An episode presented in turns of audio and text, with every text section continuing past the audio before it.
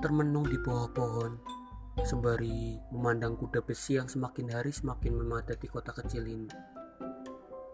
Setangkai pena menjadi bahan agar sunyiku bisa bermesraan dengan sepi, agar abadi suatu hari nanti. Celotehan gundah gelisah rakyat mini selalu menyelinap ke kuping kecilku ini dengan tema selalu pasrah pada rupiah, berharap menemukan arah sembari lagi memanjatkan doa kepada Gusti.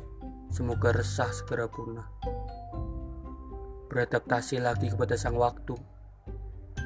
Ya, mungkin saja tidak semu lagi.